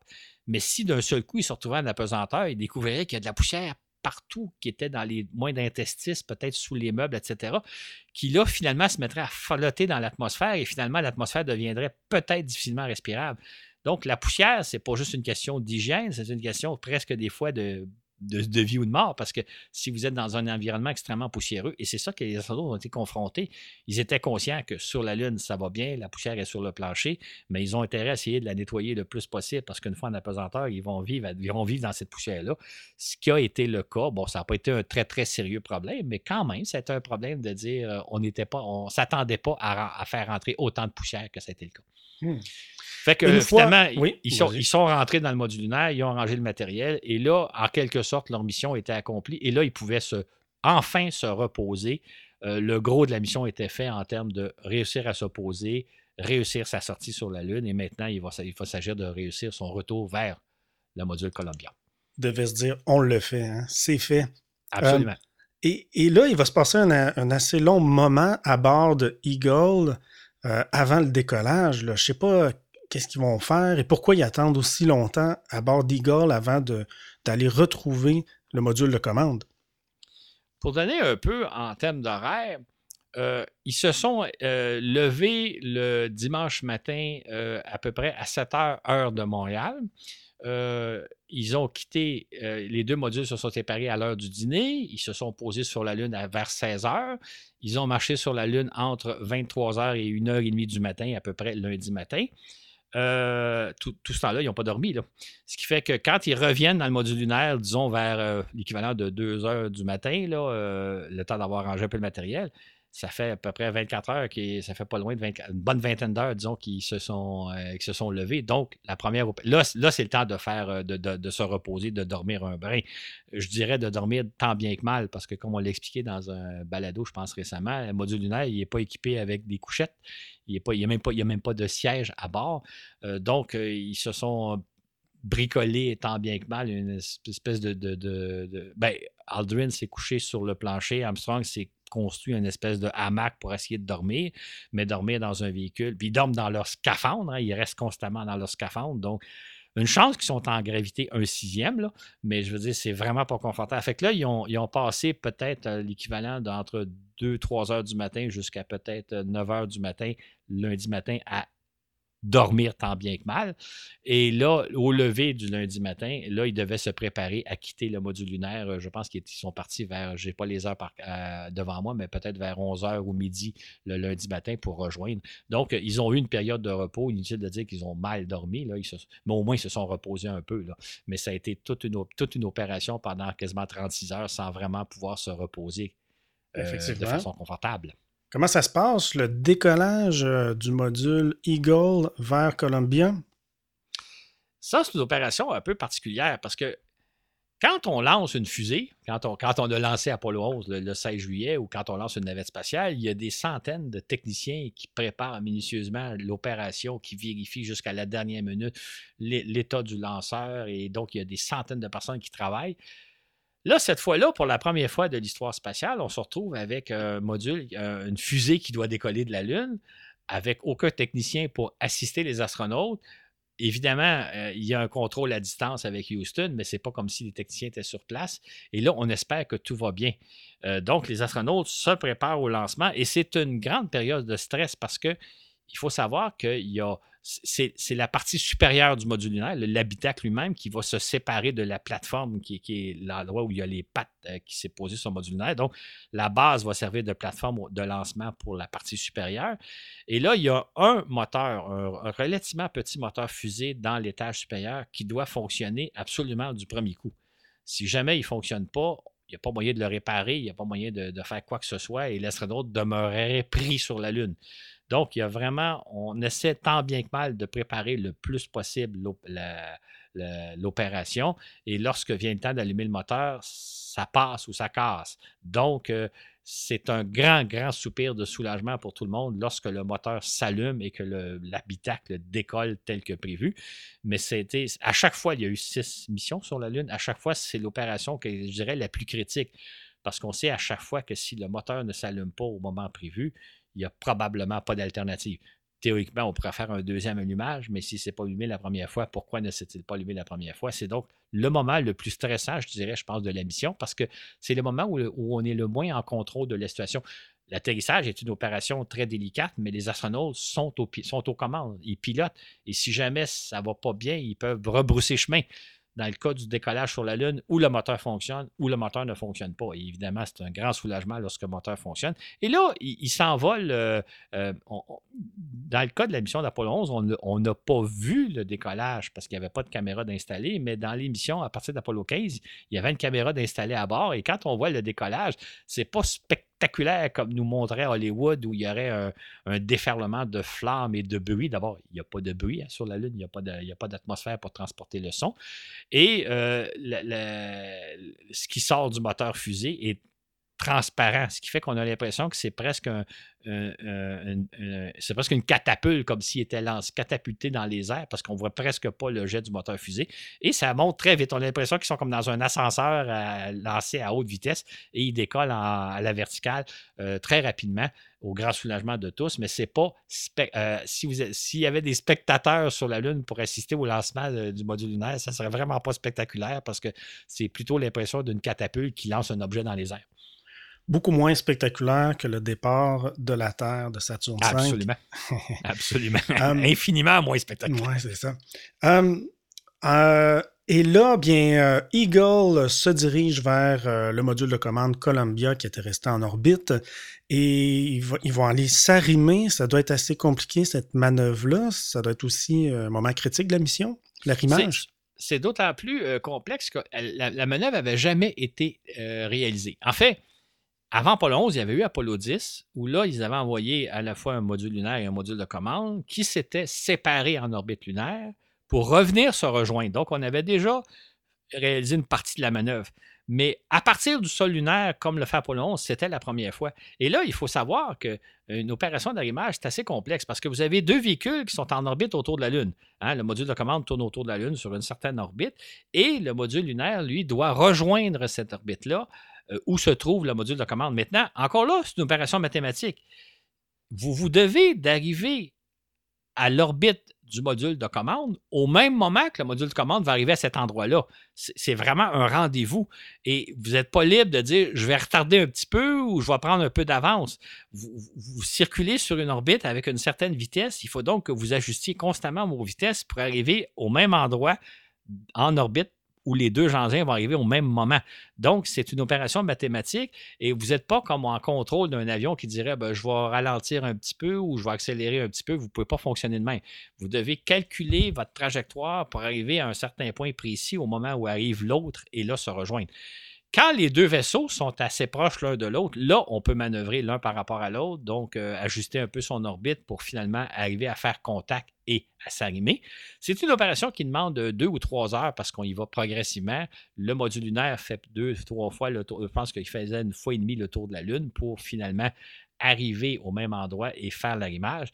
Et pour Collins, qui était à bord, on en a déjà d'ailleurs parlé, lui, c'était son grand moment d'inquiétude à savoir si jamais ses copains, ses collègues ne sont pas en mesure de le rejoindre, qu'il n'y a pas d'arrimage, que les deux astronautes sont coincés soit sur la Lune ou en orbite autour de la Lune et qu'ils soient obligés de revenir seuls sur Terre. Ça, ça a été sa hantise tout au long de la mission. Ce qui fait qu'au moment où Eagle s'arrime à Columbia, Colin pousse un immense soupir de soulagement en disant Ils sont de retour je vais pouvoir revenir sur Terre avec eux, tout va bien se passer. Ça a été donc une étape très cruciale pour euh, Collins, qui, dont c'était la mission principale de ramener ses deux collègues sains et saufs sur Terre. Ben oui. Et les trois ont dû être euh, tellement contents de se retrouver ensemble, les trois astronautes enfin réunis pour le retour. C'est ça, exactement. Et là, il, s'est posé un petit problème. Je parlais de la poussière tantôt. Dans le module lunaire, il y a beaucoup de poussière, hein, parce qu'ils ont beau avoir tenté de faire le ménage puis d'endiguer un peu plus le problème, il y a beaucoup de poussière dans l'air et ils veulent faire en sorte que cette poussière-là ne soit pas transférée dans le module de commande puis qu'il soit pris dans la poussière pour le restant de, leur vol de retour sur Terre. Donc, ils essaient autant que possible de, de, faire en sorte que les deux atmosphères ne se mélangent pas trop. Évidemment, ils doivent transborder tout le matériel qu'ils ont ramené de la Lune, les fameuses boîtes contenant les échantillons lunaires, contenant les résultats d'expériences scientifiques évidemment, eux-mêmes aussi vont être transférés à bord. Et là, il faut encore là faire attention à ne rien oublier. Imaginons qu'une fois qu'ils ont refermé les coutilles entre les deux vaisseaux, ils se rendent compte qu'ils ont oublié quelque chose dans le module lunaire. Euh, il est trop tard. Donc, évidemment, ils ont l'aide de Houston. Houston qui leur dit Avez-vous fait telle chose? Avez-vous Tout est planifié, tout est chorégraphié. Là, on n'improvise pas ça. C'est un peu comme quand nous, on fait un voyage. Hein. on, prépare notre valise avant de partir de voyage on s'inquiète toujours, est-ce qu'on n'a pas oublié quelque chose d'important? Moi, je me dis toujours, à moins de partir dans une contrée où euh, il n'y a aucune civilisation, normalement, si vous oubliez votre brosse à dents, ben, dans le pays où vous allez, vous allez pouvoir vous en acheter une. Dans le cas de la Lune, ben, il n'y a, pas, a pas de retour. Fait que si vous oubliez quelque chose sur la Lune ou dans le module lunaire ou quoi que ce soit, euh, tant pis.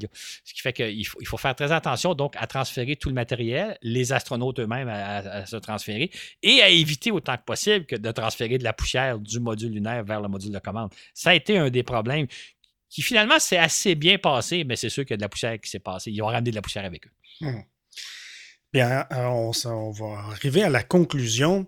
Euh, un point important que tu soulèves, c'est qu'ils ont toujours été quand même, durant la mission, en contact avec la Terre et en contact avec Collins aussi, j'imagine. Donc, il était il n'y a pas eu de perte de contact, euh, sauf peut-être Collins, je pense, euh, dans son orbite. Là, il y avait peut-être une petite perte. Ben, C'est-à-dire qu'il y a deux choses. Euh, si on pense aux astronautes qui sont sur la Lune, au moment où ils sont sur la Lune, ils sont en contact avec Collins quand lui passe au-dessus d'eux, mais le reste du temps, il n'est pas apporté d'onde radio. Et évidemment, quand les astronautes se trouvent derrière la Lune, on ne peut pas avoir de contact avec la Terre. Donc, à chaque fois qu'ils passaient derrière la Lune, on perdait le contact pendant à peu près 45 minutes. Donc, c'était pas un contact permanent. Là. Ah non, non, non, c'est ça, parce que derrière la Lune, les ondes radio ne passent pas. Fait quand vous êtes sur la face cachée de la Lune, vous ne pouvez pas communiquer directement avec la Terre. Euh, donc, à chaque fois que vous êtes en orbite autour de la Lune puis que vous passez derrière la face cachée de la Lune, ben là, vous êtes hors de contact avec la Terre. Et à peu près 45 minutes plus tard, vous revenez reprendre contact avec la Terre. Donc, à chaque fois, il y a une reprise de contact euh, pour savoir si tout se fait. Et euh, petite particularité, c'est que souvent, il y a des opérations très cruciales qui se passent derrière la Lune. Par exemple, lorsque vous arrivez à la Lune au début de la mission, lorsque vous vous insérez en orbite autour de la Lune, l'insertion se fait derrière la Lune, se fait à un moment donné où on n'a pas de contact avec l'engin. Ce qui fait que si jamais au moment de l'allumage du moteur pour ralentir sa vitesse pour se placer en orbite autour de la Lune, si jamais donc il y avait une explosion, on ne saurait pas ce qui s'est passé, c'est juste qu'on verrait que le vaisseau ne revient pas du côté de la face visible. Même chose lorsqu'il vient le temps de quitter la Lune, l'allumage du moteur se fait derrière la Lune. À ce moment-là, si jamais il y avait un pépin, on, aurait tout simplement perdu le contact sans savoir ce qui s'est passé. Évidemment, ce n'est pas arrivé, Dieu merci, mais je veux dire, euh, il y a toujours des, moments critiques qui se passent derrière la Lune, et si ça se passe bien, on reprend contact radio tel que prévu, puis si jamais un jour il y avait un, un pépin important, ben on n'aurait tout simplement pas de contact radio. Ça ressemble un peu, si je peux faire un parallèle, avec Columbia, la, navette spatiale euh, qui, s'est détruite dans l'atmosphère terrestre euh, le 1er février 2003. Euh, la navette rentre dans l'atmosphère terrestre. On perd à un moment donné le contact radio, ce qui est normal parce qu'il y a une phase où on ne peut pas avoir de contact radio avec le véhicule à cause de la chaleur autour du véhicule. Et normalement, on reprend contact radio. Et dans le cas de Columbia, on ne reprenait pas le contact radio. Il n'y avait pas de contact radio. Et ça a pris peut-être une quinzaine de minutes avant de réaliser qu'il y a vraiment eu quelque chose de sérieux parce qu'on a perdu du contact radio avec la navette. Ça serait un peu un phénomène semblable si jamais il y avait un incident important derrière la surface de la Lune et que le module ne, euh, ne réapparaîtrait pas. On aurait perdu contact sans trop savoir ce qui s'était passé. Ben oui. Eh bien. Eh bien, pour ce balado, le récit se termine ici. On sait que les trois astronautes sont revenus sains et saufs sur Terre. On va finir avec euh, peut-être, euh, on va se tourner un petit peu vers l'avenir. Euh, bon, il y a eu, Claude, pour commencer, il y a eu six expéditions sur la Lune. Et dans tous les cas, on va se poser le matin. Pourquoi toujours le matin? Parce que euh, c'est effectivement, on se pose, on pourrait presque dire juste, après le lever du soleil, parce que les ombres permettent de voir plus facilement les obstacles au sol. Si vous avez de petits cratères, si vous avez de petites roches, euh, ou de rochers, peut-être pas des petites roches, mais de rochers, vous voyez mieux les obstacles au sol plus le, soleil est haut dans le ciel, moins vous allez voir les obstacles. D'ailleurs, c'est un peu, le matin, on voit beaucoup les ombres. À midi, on ne voit pas d'ombre. Donc, les astronautes se sont toujours passés à poser en matinée euh, pour bien voir euh, autant que possible les obstacles. Est-ce qu'il y a une crevasse? Est-ce qu'il y a un cratère? Est-ce qu'il y a un rocher? Maintenant, ce qu'il faut savoir, c'est qu'un jour lunaire, ça dure l'équivalent de 14 jours terrestres. C'est-à-dire que même si vous passez l'équivalent de 20, 30 ou 40 heures sur le sol lunaire, vous êtes quand même toujours en matinée. Euh, quand vous repartez, le soleil est encore bas sur l'horizon, vous avez encore beaucoup de phénomènes d'ombre. On n'a jamais vu, les astronautes, il n'y a pas d'astronautes qui ont vu c'est quoi le sol lunaire à l'heure du midi ou même en soirée. Euh, on a toujours été en des. Puis euh, remarquez, entre autres, remarquez le, tôt le matin, là, dans l'heure qui suit le lever du soleil, là, à quel point l'éclairage est particulier par rapport à celui du reste de la journée. L'éclairage du matin, c'est vraiment pas l'éclairage de l'après-midi, même de la fin de l'avant-midi ou la soirée. Sur la Lune, ça va être un peu la même chose. On a juste vu l'éclairage, on pourrait dire, suivant la, quasiment la première heure du lever de soleil, mais on n'a pas été plus loin, on n'est pas resté suffisamment longtemps. Un jour, on passera peut-être des, semaines sur la Lune, et là, il y a des astronautes qui verront c'est quoi la Lune en matinée, en avant-midi, à l'heure du midi, en après-midi et en soirée. Mais pour l'instant, on n'a jamais vu ça. On a, tout ce qu'on a, les photos que vous voyez, ont tous comme été pris dans l'heure suivant le lever du soleil, si je peux dire. Hmm. Ah ben, c'est une, mécanique céleste intéressante euh, à comprendre pour euh, la Lune. imaginez juste, Mathieu, hein, imaginez juste, vous êtes sur la Lune pendant 14 jours, il fait clair, hein, c'est le jour, ça doit être un peu magnifique. Mais ensuite, vous avez 14 jours, c'est la nuit.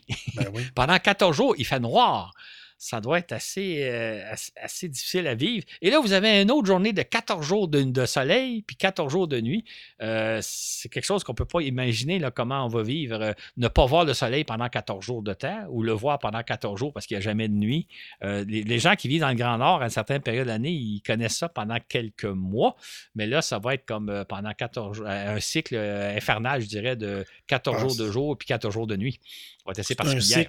C'est un cycle qui n'existe pas sur la Terre, nulle part. Et à quoi pourrait ressembler maintenant un coucher de soleil sur la Lune? Parce que ça aussi, euh, aucun astronaute n'en a jamais vu. C'est ça. Enfin, on n'a jamais vu de lever du soleil parce que lorsqu'il se pose, il est déjà levé. Deux choses. D'abord, ce ne sera vraiment pas spectaculaire parce qu'il n'y a pas d'atmosphère. Hein, fait que vous ne verrez pas le ciel se prendre des couleurs, se transformer, euh, devenir rosâtre, etc., dépendamment de, ce qu'il y, a de la poussière dans l'atmosphère ou pas. Il n'y a rien de ça. Ce que vous allez voir, c'est que d'à peu près d'un seul coup, le soleil va se coucher. Fait il fait clair et cinq minutes après, il fait noir. Il n'y aura pas de transition comme sur Terre où on voit tranquillement le soleil puis prendre des couleurs ou même chose le matin. Le matin, c'est assez fascinant quand on y pense. Hein le ciel devient coloré avant que le soleil se lève. Le ciel commence à. Puis il devient de plus en coloré. Et à un moment donné, on voit le soleil se lever. Sur la Lune, ce ne sera pas le cas. Le ciel est noir, noir, noir, noir, noir. Et à un moment donné, la lune le soleil se lève et il fait clair. C'est presque comme si vous allumiez une lampe ou l'éteigniez. Fait qu'il y aura, ça sera vraiment pas spectaculaire comme, euh, sur Terre parce que justement, il n'y a pas d'atmosphère pour euh, diffracter la lumière. Hmm. Eh bien, et à quoi pourrait-on s'attendre la prochaine fois qu'une femme ou qu'un homme va fouler le sol lunaire? Euh, Claude, comment tu verrais ça en 2021 ou d'ici quelques années? Euh, quelle différence on pourrait entrevoir euh, dans la façon que nous, on va vivre la mission et que, donc, d'ici sur Terre, les choses vont être très différentes parce que, comme tu le dis souvent, euh, notre monde a beaucoup changé depuis 1969. Oui, puis une des grandes différences, la grande différence majeure de, notre point de vue, je dirais de mon pays, mm-hmm. c'est que là, on va voir ce qui va se passer. On va avoir des caméras. On va avoir des caméras qui vont nous montrer ce que les astronautes voient par les hublots. On va suivre l'atterrissage en direct. On va les voir marcher avec. Euh, euh, vous savez, si vous avez suivi des, sorties spatiales hors de la Station spatiale internationale, vous avez peut-être remarqué les astronautes ont sur eux une caméra. On pourrait dire une GoPro pour faire un peu de publicité. Pas cette marque-là, mais ça. Et on, est comme, on est comme si on était à leur place. On les voit travailler. D'ailleurs, la caméra étant placée dans leur casque, on, voit leurs mains, puis on voit qu'ils sont en train de déboulonner quelque chose, on voit qu'ils sont en train... Ça va être comme ça, là. On va être comme littéralement à côté de l'astronaute et on va voir ce qu'il fait, on va voir ce qu'il voit. Euh, on va voir l'atterrissage en direct. Euh, je, l'ai dit un peu plus tôt, je vais juste le répéter, mais quand il y a eu Apollo 11, c'est deux semaines après qu'on a vu les fameuses photos que vous, euh, vous avez tous en tête maintenant. Et moi, je me souviens, là, hein, je, vais donner une date, là, mais ils sont venus sur Terre le 24 juillet. C'est, je pense, à peu près le 4 août qu'on a vu les photos sur la, revue Paris Match et la revue Life, deux revues. Ben, Paris Match, je pense qu'elle existe encore, Life n'existe plus. Et moi, je me souviens de l'émoi que ça a été quand on est allé chercher les magazines, parce qu'on a appris que le matin, les, les magazines étaient en kiosque et il y avait les photos. Et là, là, tout le monde a été émerveillé de tourner les pages et de regarder et de voir ce que c'était. Les photos que vous, vous avez en tête, nous, on, les a découvertes environ deux semaines après les événements, vers le, 4 ou 5 août. Et ça a été un autre moment d'émerveillement. La prochaine fois, on n'aura pas ce moment-là, on va le voir en direct, mais en même temps, ça va être fantastique de les voir. Euh, ils n'auront pas besoin de nous décrire ce que c'est un paysage lunaire. On va le voir avec des caméras haute résolution en couleur, etc. On va suivre l'atterrissage, on va suivre toutes les opérations. Fait ça va être dans ce sens-là beaucoup plus intéressant à suivre que nous, ça a été beaucoup notre imaginaire qui a fonctionné durant la mission Apollo 11. L'autre différence, je pense, c'est qu'une des découvertes qu'on a fait en allant sur la Lune, c'est le fameux problème de la poussière, la poussière qui envahit, là, je, la compare souvent de la suie.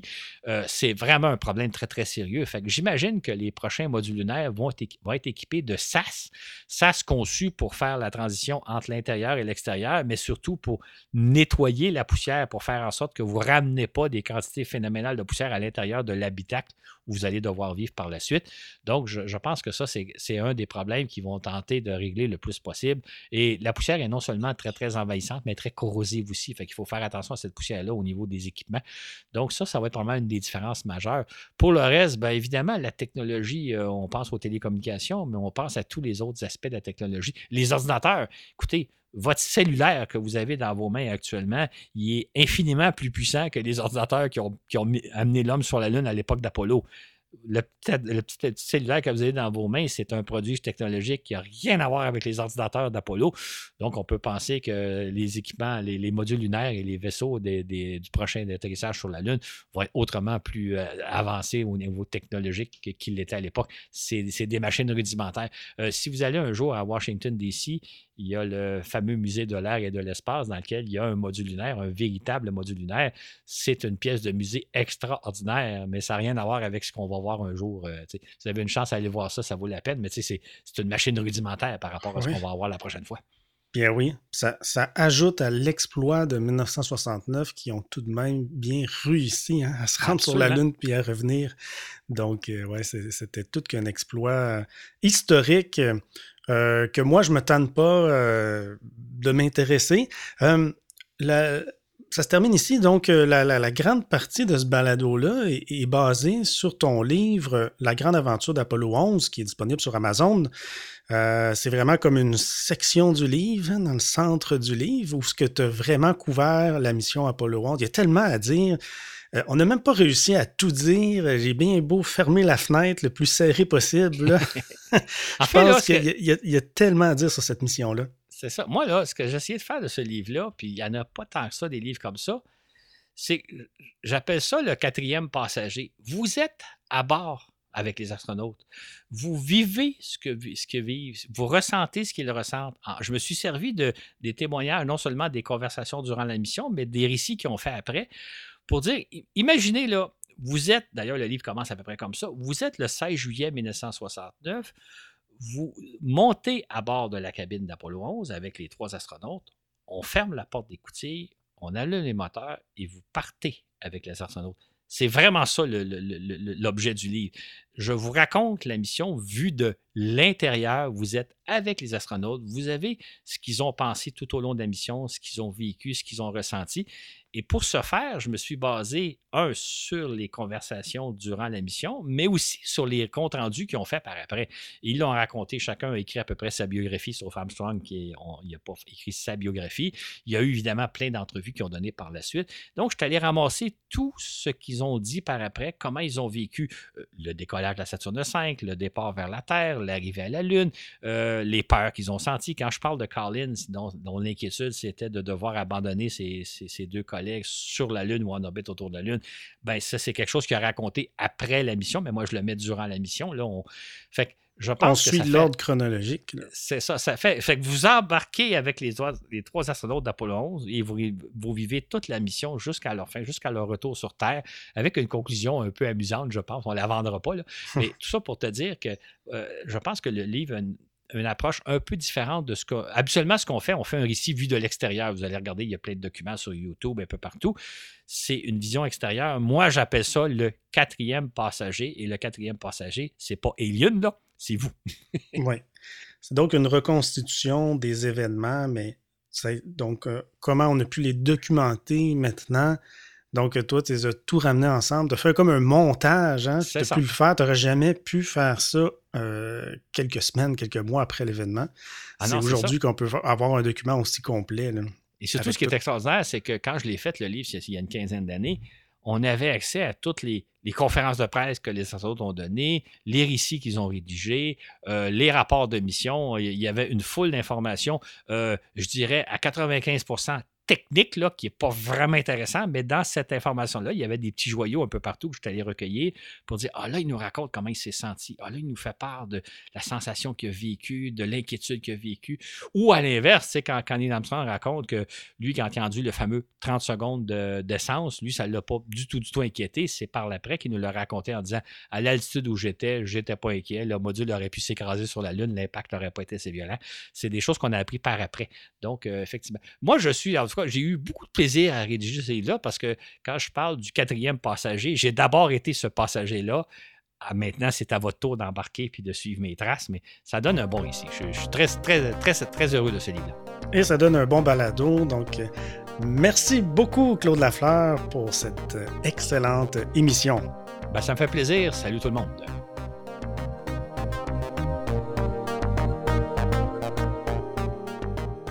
Je vais prendre le temps de remercier tous nos patrons, toutes nos patronnes sur notre plateforme patreon.com. Votre soutien financier est très apprécié. Je rappelle que c'est un balado indépendant et c'est grâce à vous donc euh, qu'on peut continuer. Sur ce, où que vous soyez dans l'univers, je vous dis à la prochaine pour un autre voyage dans l'espace.